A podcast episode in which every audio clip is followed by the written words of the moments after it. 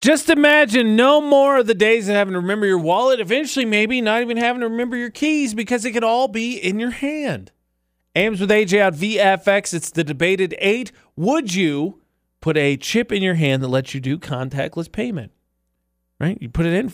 The funny thing is, so when I went to Music Midtown, granted this was like five years ago, but they do something similar at festivals where they'll give you this bracelet that has a chip in it, and then you can just attach a credit card or whatever to it to preload it. So you don't have to worry about bringing your wallet or keeping track of it while you're just amongst hundreds of thousands of people, and you just swipe it and it's done.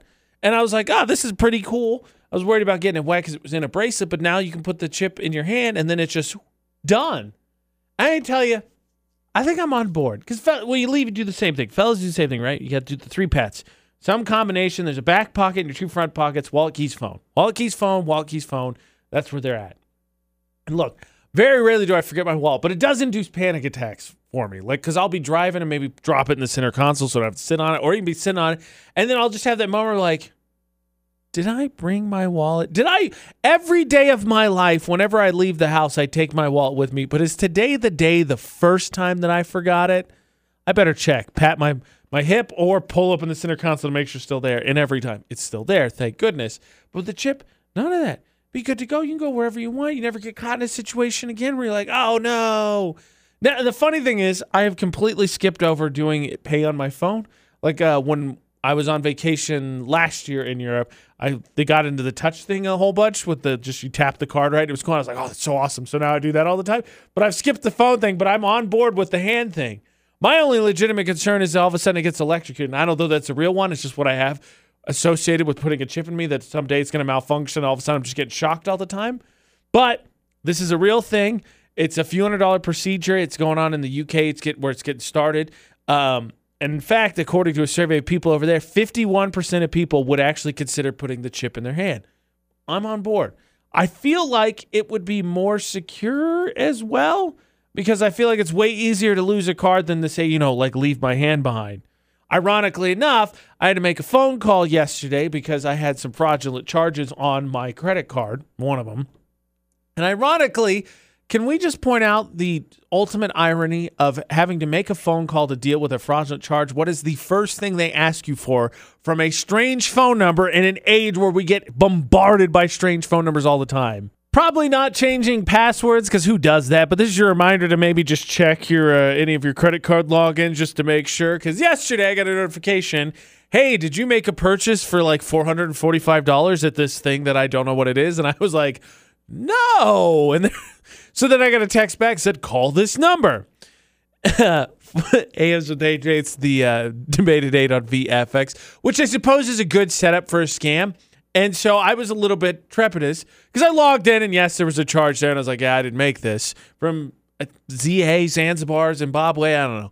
So I called the number, and the person answers the phone, and it's someone who says their name that is definitely not their name, and they go through their whole spiel, and they go, "Okay, so before we continue, can I have your full name and give my name? Can I have your credit card information?" And I was like, "Ha." Good one. I was like, yeah, I just got a random text about this charge and now a random phone number I'm calling. I don't feel comfortable giving you my 16 digit credit card information. I'm not going to do that. And really, I think it was the right call because then they're like, okay, what's the phone number that's associated with the card? And I gave them my number. Like, well, we don't have that on record. And then they directed me to the place I needed to go when they finally found out my bank, who I told them same thing. I'm not going to give you my credit card information either because I don't know who I'm talking to right now. And I'm dealing with a fraudulent purchase. And by all accounts, we'll see it has been since remedied, but it's really ironic. Like if you have a relationship with your credit union or your bank, I think that's one thing. Like, oh yeah, here's the number. But like just to call a random hotline number, I'm sorry. No, I'm not going to give you that. I'm here because someone already has that information. Let's not make that easier to double down on. I think this is why partially the chip thing, all of a sudden I'm reading about that. I'm like, eh, you know, putting a chip in my hands, I could just have that to swipe my card. Not a bad idea. But the other thing that annoyed me is I understand a filter process or whatever, but the notification came from my bank or the app, I guess, that I have, because I wouldn't say it's necessarily the bank, but the app I have, that the credit card I have, had a, f- a suspicious purchase. And I was like, uh, not UT, that's where I'm at. Yep, definitely not me.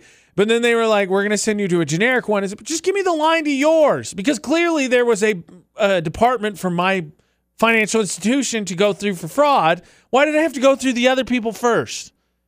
Just, just annoys me. So, someone spent like a thousand bucks on me somewhere else in the world. I don't know where.